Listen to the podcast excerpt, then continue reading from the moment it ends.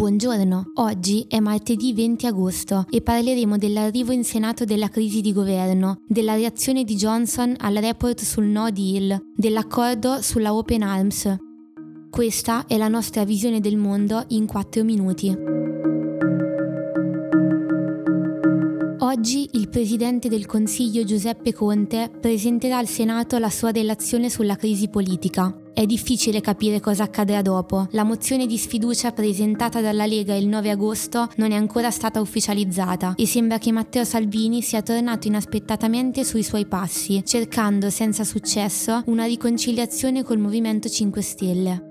In aula la Lega potrebbe cercare ancora il riavvicinamento con l'alleato, oppure procedere con la mozione. Tra i diversi scenari aperti c'è anche quello della formazione di una nuova e inedita maggioranza tra PD e Movimento 5 Stelle, diventata negli ultimi giorni sempre più plausibile, ma esclusa con forza ieri da Di Maio. È anche per questa possibilità che il leader del Carroccio, dopo aver chiesto a gran voce la sfiducia a Conte e invocato pieni poteri, avrebbe fatto dietro front. Salvini probabilmente non si aspettava che Matteo Renzi potesse annunciare la volontà di formare un nuovo governo istituzionale, aprendosi anche al Movimento 5 Stelle. Un tutti contro uno per contrastare la Lega e soprattutto assecondare i tempi della legge di bilancio, che un voto anticipato potrebbe mettere a rischio. Se invece sarà lo stesso Conte a rassegnare le dimissioni, allora aspettiamo spetterà al Presidente della Repubblica Mattarella gestire tempi e modalità della crisi.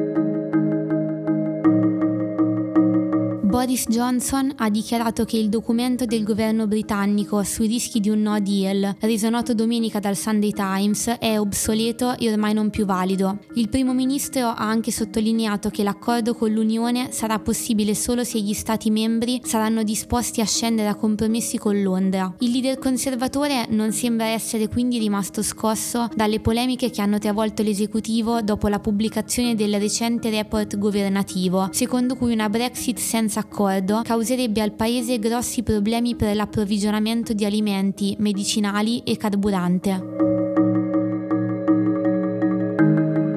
I 107 migranti rimasti per 18 giorni a bordo della nave Open Arms sbarcheranno nel porto di Minorca, in Spagna, messo a disposizione dal premier Pedro Sánchez. L'imbarcazione si trovava già da tempo davanti a Lampedusa e la decisione di aggiungere ulteriori giorni di navigazione in condizioni meteo avverse è stata contestata dalla ONG, che ha chiesto maggiori garanzie. La comunicazione ufficiale dell'accordo è arrivata dopo l'appello della Commissione europea affinché gli Stati membri trovassero una soluzione per garantire a tutti un porto sicuro.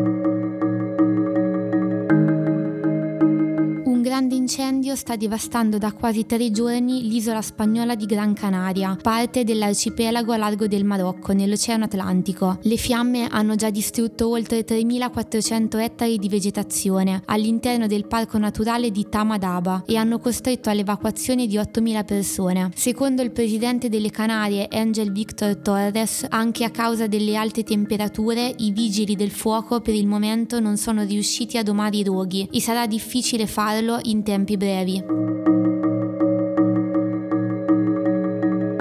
Secondo fonti investigative, l'ex dittatore del Sudan Omar al-Bashir ha dichiarato di aver ricevuto milioni di dollari dall'Arabia Saudita. Lo avrebbe rivelato lui stesso alle autorità durante l'interrogatorio avvenuto ieri a Khartoum, nella prima giornata di processo che lo vede imputato per corruzione internazionale. Bashir è rimasto al potere per 30 anni, prima di essere deposto e arrestato lo scorso aprile a seguito di violente proteste popolari.